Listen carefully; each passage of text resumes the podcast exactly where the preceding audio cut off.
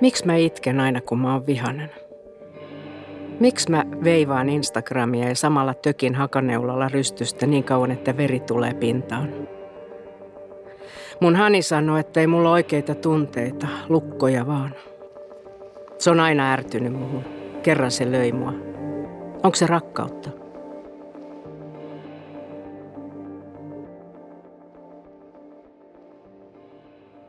Muun sukupolvelle ainakin sanottiin aikoinaan, että jos joku kiusaa, joku poika varsinkin, niin se tykkää susta. Siis sekoitettiin pakka oikein kunnolla.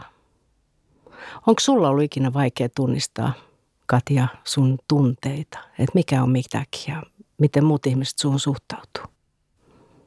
Tuossa sitaatissa, minkä luit, niin kuulosti siltä, että siellä oli todellakin paljon tunteita.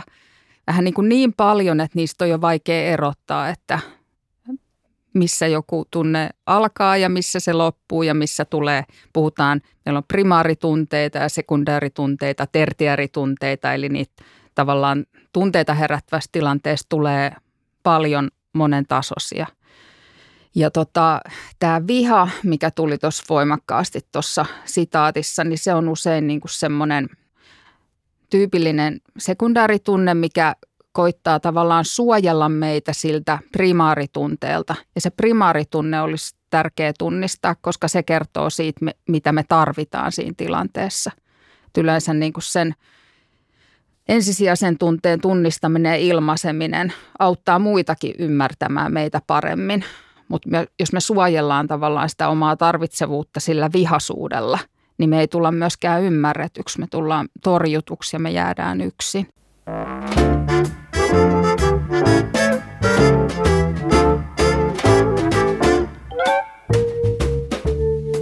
Tämä on Kustannusoy Duodeckimin julkaisema Mieletöntä Anja Snellman podcast ja minä olen Anja Snellman, joka uskoo, että hyvät keskustelut on elämän suola ja sokeri ja hunaja ja humala, tai no ainakin raikasta vettä. Tämänkertaisen jakson aihe on tunteet.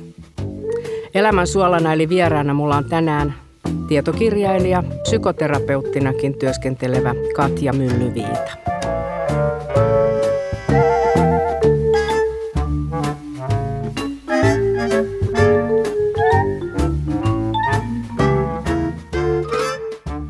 Onko sulle aina jotenkin selkeää, että sä tiedät, että mitä sä tunnet nyt tai mitä tunsit eilen, kun olit kamalan ärtynyt?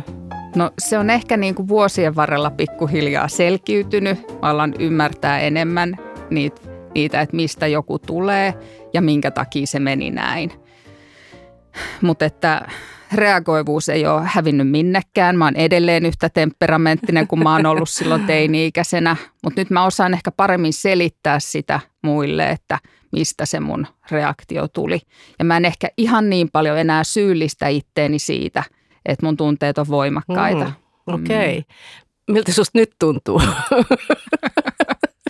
No nyt tuntuu tavallaan helpolta, kun ollaan täällä studiossa ja puhutaan ammatillisista asioista. Tähän on tavallaan sitä, sitä aluetta, ammatillinen puoli on sitä, missä meillä on jonkunlaista hallinnan tunnetta. Mutta sitten kun mennään näihin henkilökohtaisiin suhteisiin, niin me ollaan paljon ohuemmalla jäällä siellä. Onko tärkeää muuten sanoa ääneen esimerkiksi, että jos jännittää tai täällä on kiva olla? No tota, se, että jos sanoo ääneen, että mua jännittää, niin se voi vähentää sitä jännitystä. Se, jos sanoo ääneen, että täällä on kiva olla, niin se voi helpottaa muiden olemista siinä, siinä tilanteessa. Tuli mieleen tuosta, kun sanoit, että se syyllistämisestä tai muusta niin kuin tunteiden kohdalla, niin tota, Mulla usein niin kuin asiakkaina, kun on pareja ja sitten puhutaan tunteista, niin varsinkin miehet usein sanoo, kun, että vaimo kysyy niin usein, että miltä susta tuntuu, kerro mitä sä tunnet. Ja sitten tota, kun ei oikein osaa sanoa, niin, niin sitten vaimo sanoo päälle, että sulla on tunnelukkoja. On aina joku termi, terminologia, mihin niin kuin tartutaan. Mitä ne tunnelukot oikein on? Tota noin sehän on tämmöinen epätieteellinen termi. Se on tullut tota jossain kohtaa käsitteäkseni näistä skeemoista johdettu. Mitä skeemat termi. on? No skeemat on sellaisia meille niin kuin elämän varrella muodostuneita ajattelu- ja tulkintamalleja siitä, että millainen minä olen, millaisia ihmiset on. Onko se vähän niin kuin kaavoja? Ne on sellaisia kaavoja ja reseptejä, mm. joiden kanssa me mennään tilanteisiin. Ja sittenhän ne usein vinouttaa sitä meidän tapaa tulkita muita ihmisiä. Mutta tästä on niinku kyse siinä, siinä tota alun perin, mistä on sitten päästy tähän tunnelukkotermiin ja – ja siitä mä en ihan osaa sanoa, mitä sillä nykyään edes tarkoitetaan. Hmm. Onko se hyvä, että me ylipäänsä, tai asiakkaathan tulee aina niin kuin joidenkin termien ja jos ei nyt diagnoosien kautta, niin jotain on semmoisia muoti-ilmiöitä, joista kysytään. Niin onko se hyvä, että tulee tavallaan, että nyt mulla on pulma tunteissa ja sehän aika usein se lähtökohta, että musta tuntuu, että mä en osaa ilmaista mun tunteita. Kaikki mun ystävät ja läheiset sanoo mulle näin. Joo, toihan on ihan niin kuin – hyvä aihe mun mielestä tämä, että, että mun on vaikea ilmaista mun tunteita, niin sitä, sen voi asettaa tavoitteeksi. Mutta että mä ajattelen, että monilla asiakkailla on myös sellaisia kokemuksia, että heidän on vaikea nimenomaan hyväksyä sitä, että heillä on tietyn kokoisia tunteita. Ja tota, se on sitten vähän toisenlainen tavoite. Siinä on enemmän sitä hyväksynnän harjoittelua, kun tässä ilmaisussa on. Mä ajattelin, että se on yksi tämmöinen sosiaalinen taito on se, että mä osaan ilmasta omia tarpeitani sille, että mä tuun paremmin ymmärretyksi. Että sitä voi harjoitella ihan mm. rooliharjoitusten kautta. Mun tuli mieleen, kun sä sanoit tuossa että sä oot edelleenkin se temperamenttinen sama Katja, mikä on tietysti ihanaa, että, että jotakin sieltä et ole suitsinut ja tulee mieleen sitten taas kun mietitään meidän taustoja tai sanotaan, että vaikka mun ikäpolven taustoja, että siellä on kyllä niin kuin perhe, jossa ei ole tunteista puhuttu eikä ole tunteita näytetty. Niin tota, kysynpä tässä, millainen sun tausta on ollut, kun sä oot voinut olla temperamenttinen? Oot sä kääntänyt ylös alasi vai onko sulla ollut perheessä niin kuin auki kaikki tunteet? No mulla on sellainen perhe, että äiti on mallintanut voimakasta tunteiden ilmaisua. Hän on, hän on hyvin temperamenttinen, hän on hyvin miellyttämishaluinen, hän haluaa kaikille hyvää ja sitten jossain kohtaa tulee tavallaan mitta täyteen. Ja... Onko se samanlainen? No mussa on kyllä paljon samaa piirrettä ja tässä on myös tämä hauskuus, että kun tulee äidiksi, niin tota, alkaa muistuttaa enemmän omaa äitiään – mikä mm, voi niin. olla välillä aika sietämätöntä. Se on se kirous, että aamuisin siellä on joku, joka vastaa samalla mitalla siellä keittiössä. Sulla on poika, eikö Joo, niin? kyllä. No miten, onko sä, näetkö itse, että onko se niin kuin pojan, jos nyt puhutaan tämmöisestä kamala termi, tunnekasvatus tai sen tunteiden salliminen, onko se niin kuin – Onko vielä jotain näitä kliseitä, että se ei saisi näyttää niitä lempeitä, hempeitä, herkkyyttä, itkee? Näet sä sitä?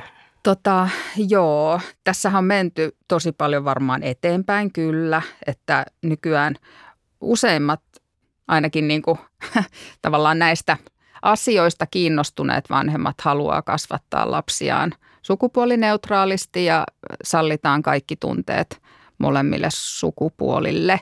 Mutta mä, mä oon miettinyt siis tätä, kun paljon puhutaan tyttöjen ahdistuksesta ja siitä tavallaan tämä viiltely on, on se teema, mistä ollaan, ollaan huolissaan ja tytöt puhuu ehkä enemmän omasta ahdistuksesta.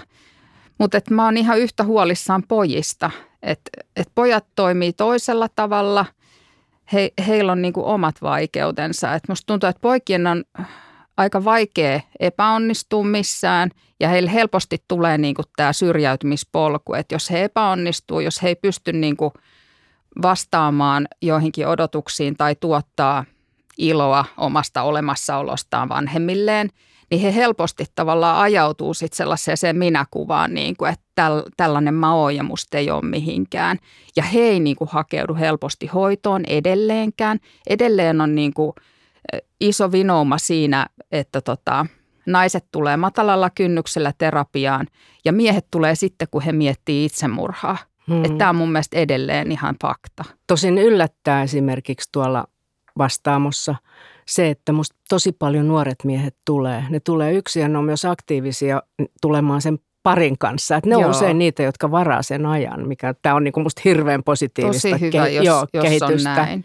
Mutta sä mainitsit tuon viiltelyn ja sehän on semmoinen, että sä oot kirjoittanut kirjan siitä. Sähän oot kirjoittanut nimenomaan tunteista ja eri puolilta ja nuorista ja tota, myöskin tästä itsetuhoisuuden muodosta, eli viiltelystä, joka edelleen tuntuu, että kun tulee niitä äitejä, monasti tulee äitejä, ei, ei, he tulee niin kuin yksi ja sanoo, että mä oon huomannut, että mun tytär viiltelee ja vaikka se on kuin sitä peitellyt hihoilla ja ties millä. Että mistä siinä on kysymys? Se, se niin kuin semmoinen suuri avuttomuus sen kanssa, että miten mm. ihmeessä, kerro sä niin kuin tässä ja nyt vähän, että mitä voi sanoa, kun kysyt, miksi se viiltää, mitä se haluaa sanoa, mikä se tunne on?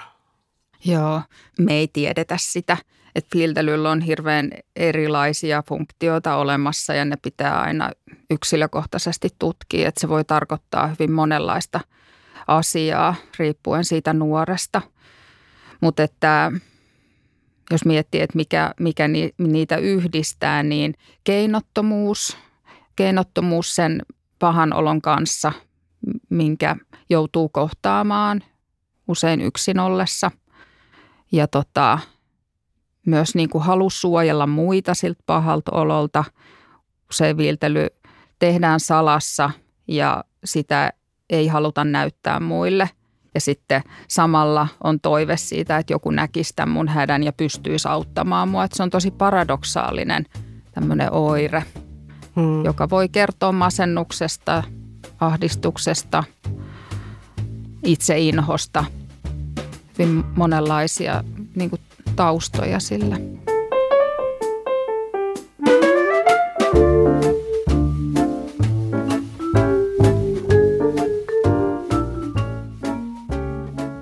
Jos ajatellaan ylipäänsä näitä tunteita, masennus, ahdistus, paha olo, tuska, sisäinen kipu ja mietitään sitä, tätä tilannetta, missä me eletään. Että voisi sanoa melkein, että sosiaalinen mediahan manipuloi tunteita, aiheuttaa isoja tunteita.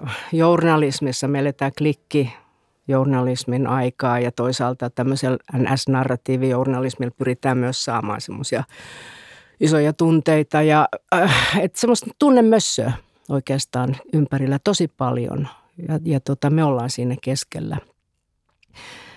Tekeekö tämmöinen niin koko ajan tunteissa eläminen? Puhutaan nyt vaikka niin kuin, puhutaan vihapuheesta tai ilmastoahdistuksesta. Mitä tämä tekee meille? No se on varmaan luonut niin kuin pohjan sille, että tämä mindfulness-puumi on, on niin voimakkaasti tavallaan saanut jalansijaa. Ihmiset hakee paljon niin kuin näitä keinoja rauhoittua. Nyt puhutaan tosi paljon luonnossa olemisesta. Että kyllä ihmiset tunnistaa sen tavallaan haittapuolet sille, että on paljon ärsykkeitä ja on paljon tunnekoukkuja. Että sitä on niin kuin opittava hallitsemaan.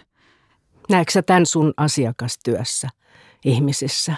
No joo, että ahdistuneillahan on, on paljon sitä, että, että tota, on tavallaan vaikea säädellä sitä ärsyketulvaa. Ei oikein saa enää kiinni siitä, että – mikä kaikki mut on ajanut tähän jamaan, kun on esimerkiksi unettomuutta ja vaikeutta rauhoittua enää ylipäätään.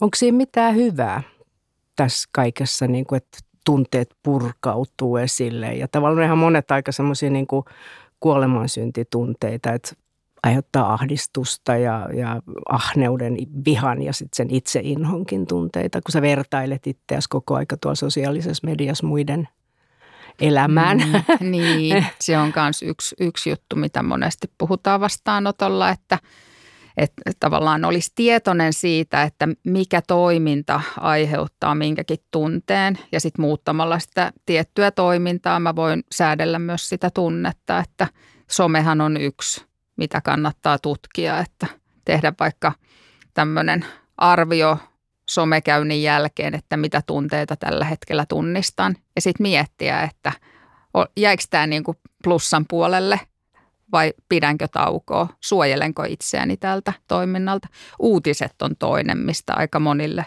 asiakkaille sanon, että, että sovitaanko, että pidät uutispaastoa seuraavan viikon ajan ja katsotaan, että miten, miten se vaikuttaa, aiheuttaako se – ylimääräistä ahdistusta. Tuo on tosi tärkeä asia. Huomaan sen kyllä itsessänikin, että mä oon ruvennut aloittaa päivät, niin kuin tämänkin päivän sillä, että mä en lue ensimmäiseksi uutisia, puhumattakaan, että mä menisin niin kuin Instagramiin tai Facebookiin katsoa, mitä muut on tehnyt, mitä niille kuuluu. Mä kattelen kissa ja koiran pentuja ja semmoisia eläinten pelastusvideoita, jos tulee niin hirveä hurahdus oksitosiinia, että mä oon ihan, mä vaan kellun aamuisin.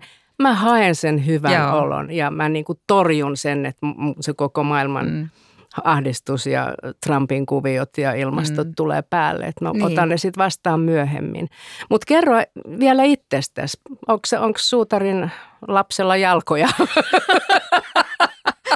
Just. Ennen vanhaa puttu kengät, nyt puttuu jalat. Eli mitä sä itse teet sosiaalisen median kanssa tai uutisten kanssa? No, teen tällaisia käyttäytymiskokeita. Kerro.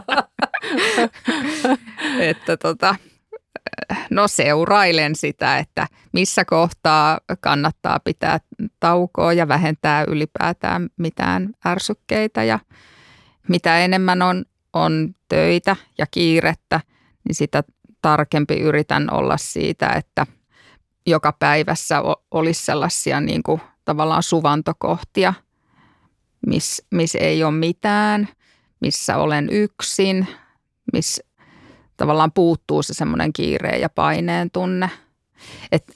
Tämä varmaan tämä, että millä keinoilla suojella itseään, niin on hyvin yksilöllistä, että mikä ketäkin uuvuttaa eniten. Et mulla on varmaan just tämä aikatauluissa pysyminen on mulle iso haaste, niin sen takia mulla on pakko olla niitä hetkiä, jolloin, jolloin tota, kukaan ei vaadi multa mitään ja mä saan olla hetken yksin.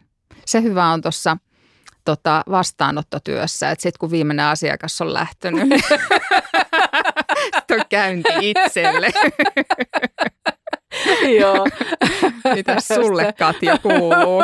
Joo. Mm. Joo, hyvä. Tota, mutta sä siis tunnistat, toi on hyvä kuulla, että sä tunnistat itsekin, että se ko- koukuttaa ja mm. kuormittaa ja niihin ja itsekin aika helposti, helposti niin kuin kiinni. Mutta tota, Tuosta kun sä puhuit vielä noista tavallaan, no kauttarantaan ainakin niin kuin suo, että suojelee niin kuin niitä omia ja, ja sitä tavalla omaa kiireettömyyttä ja rauhaa, sisäistä rauhaa.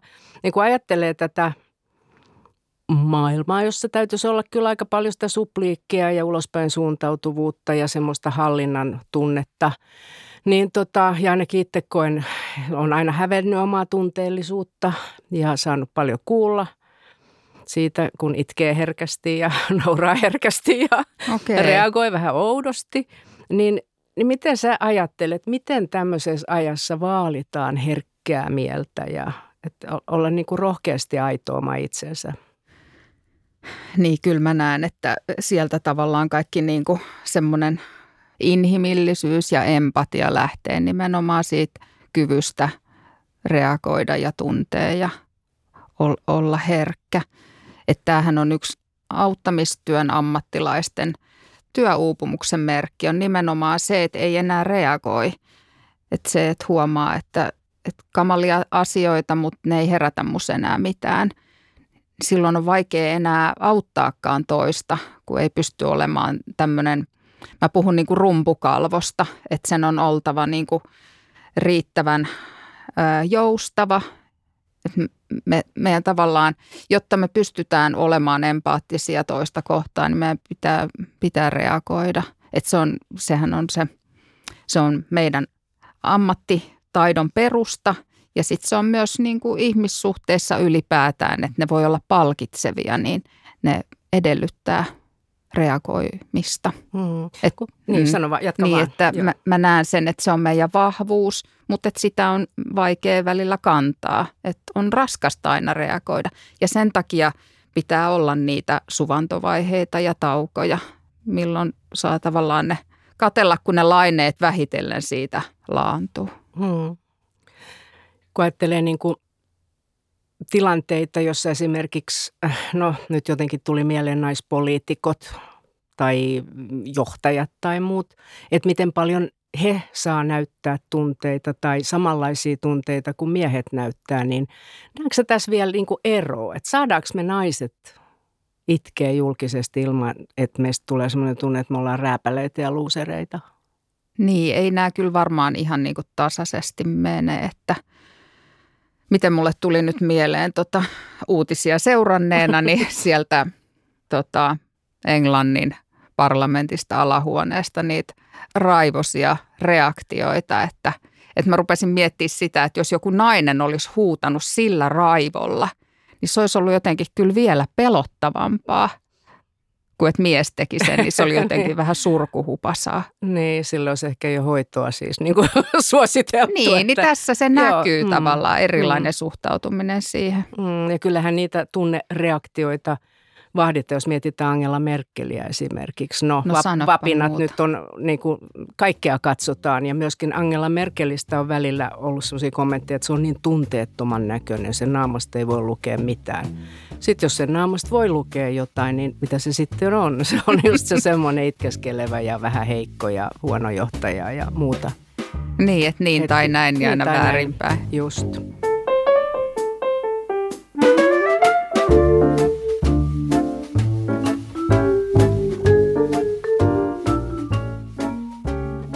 Sä oot kirjoittanut näitä tietokirjoja liittyen just nuoriin kasvatukseen, tunteisiin, viiltelyyn.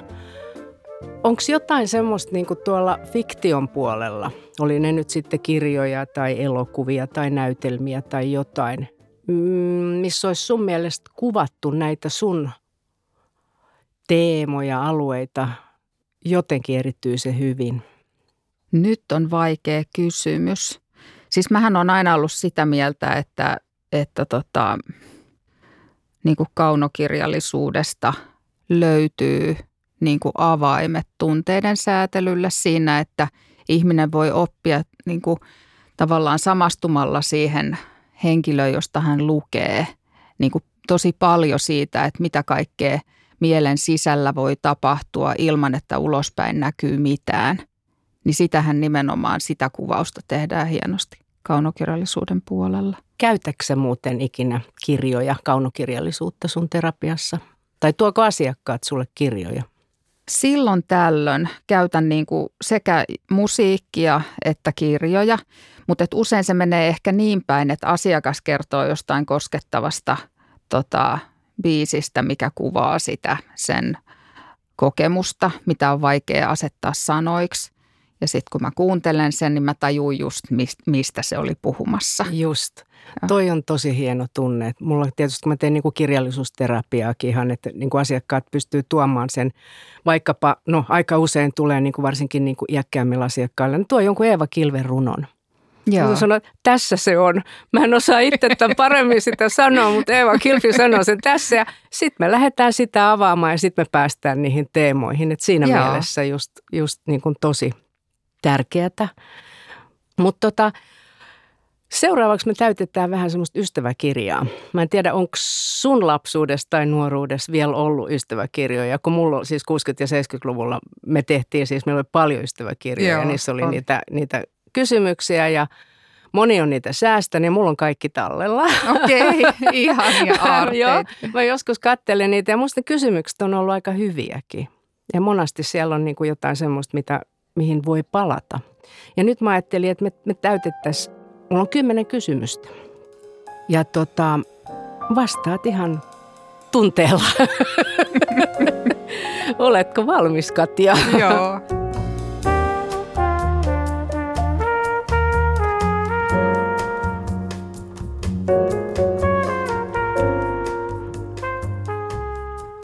Mikä oli sun unelma nuorena tyttönä? Mun unelma oli tulla kirjailijaksi. Okei. no, aika lähellä. Mennään, sähän oot. Milloin sä oot onnellisimmillas?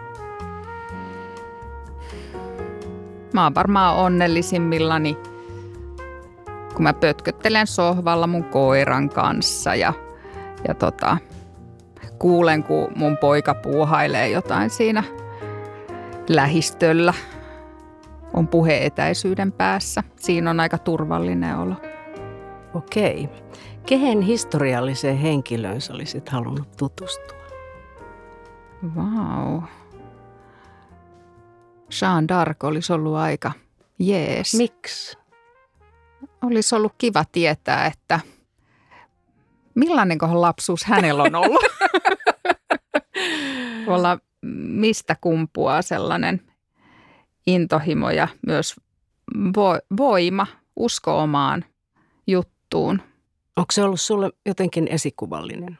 No ei, se tuli mieleen tässä, kun ei niinku tietoisesti mitenkään. Okei. Minkä taidon sä haluaisit vielä oppia?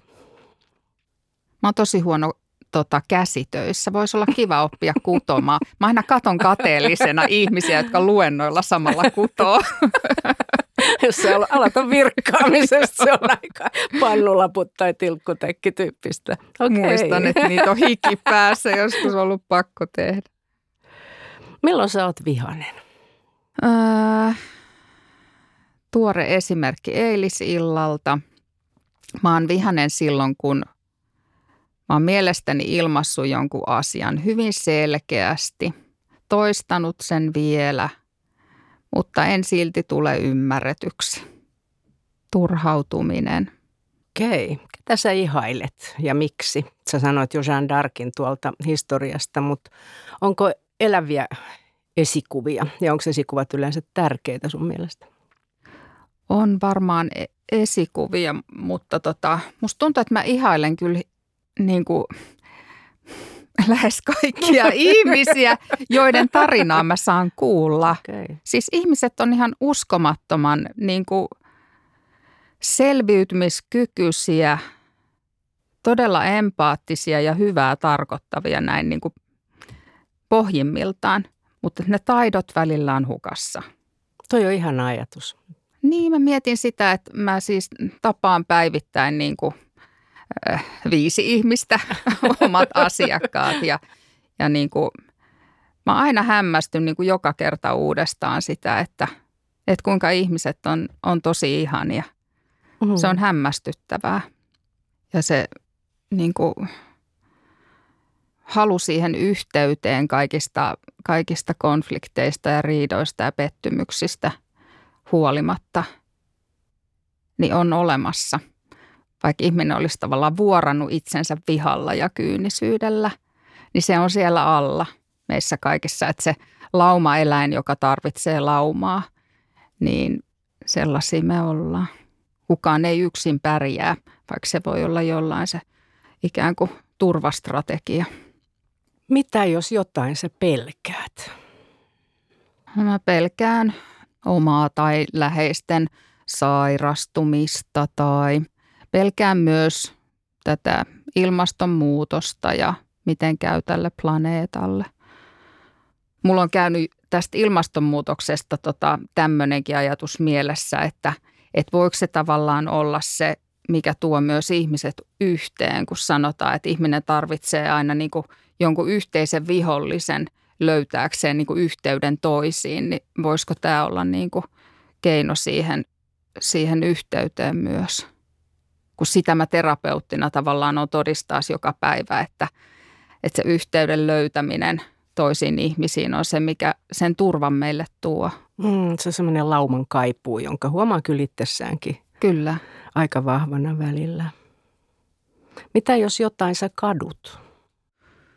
No mä kadun sellaista mm, vaativuutta ja äkkivääryyttä, mitä musta on ollut niin kuin, jos mennään taaksepäin, niin mitä nuorempi, niin sitä vaativampi mä oon ollut itselleni ja muille. Että vanhemmiten tulee sitä pehme, pehmenemistä enemmän ja myös tämä työ tavallaan opettaa sitä mulle. Mutta sitä mä kadun, että mä oon ollut liian tuomitseva aikaisemmin. Tarkoitatko se myös itseäsi kohtaan? Tarkoitan itseäni ja muita kohtaan. Mm. Sellainen kympin tyttö, joka ajattelee, että on olemassa täydellinen, kun sitähän ei ole. Jos puhutaan ihmisistä, niin. niin ihminen on inhimillinen ja täydellinen in, inhimillisenä. Että se on erilainen ollut se mun mielikuva siitä, että mihin pitää pyrkiä – Eli voiko sanoa, ymmärrätkö mä oikein, että sä oot myös tuossa duunissa kasvanut niin kuin näkemään siis? Tosi paljon on just, oppinut joo. nimenomaan asiakkailta joo. sitä, että millainen ihminen on. Just. Oppikirjat on ollut ihan, ihan eri juttu. Että. Niin. Ja tätäkin mä ajattelen just mm. siinä kaunokirjallisuudessa, että sieltä myös niin kuin löytyy tällaista viisautta siitä, että, että miten ihminen tota, on sopeutuvainen ja, ja voi löytää itsestään niin kuin erilaisia kerroksia. Tämmöinen arkeologinen kaivaus. Siellä on niin kuin aina jotain enemmän. Mikä sun missio on, jos jotain missio voisi ajatella, että sulla on tässä elämässä?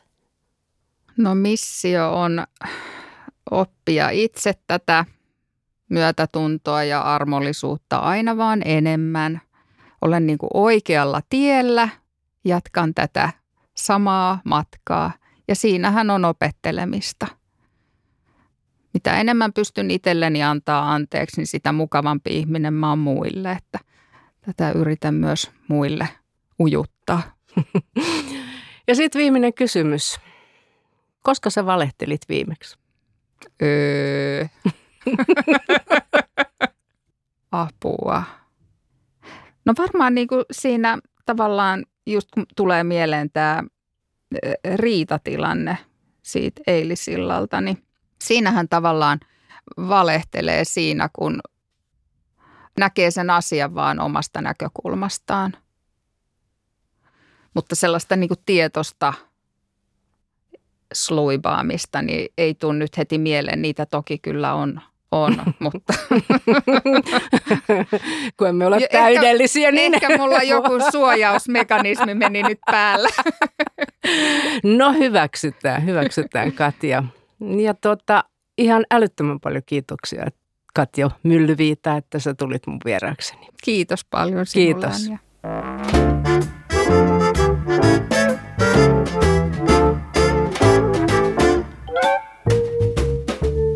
Voit ostaa Katja Myllyviidan teokset vapaaksi viiltelystä ja tunne tunteesi. Kustannus Oi Duodeckimin verkkokaupasta osoitteesta duodeckim.fi. Podcastin kuuntelijat saavat Duodeckimin yleisistä tietokirjoista 30 prosentin alennuksen koodilla podcast.